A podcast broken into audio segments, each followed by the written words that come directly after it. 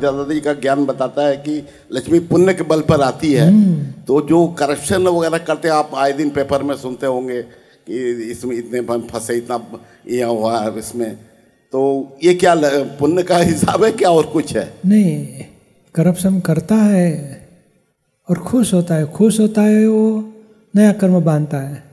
और जो पैसा मिलता है करप्शन करे या न करे नीति अनीति नीति में रहे या अनीति में रहे उसको जो मिलता है, वो पुण्य का हिसाब है। और भीतर में भाव बिगाड़ता है करप्शन करो मज़ा करो, गलत तरीके से पैसा उठाओ, वो दूसरे भाव का हिसाब गलत बाँध रहा है। दूसरे भाव का। आज तो पिछले भाव के पुण्य का फल मिलेगा उसको। और भीतर में अनीति, अप्रमाणिकता, भ्रष्टाचार और दूसरे भाव का बहुत बड़ा नुकसान करेगा।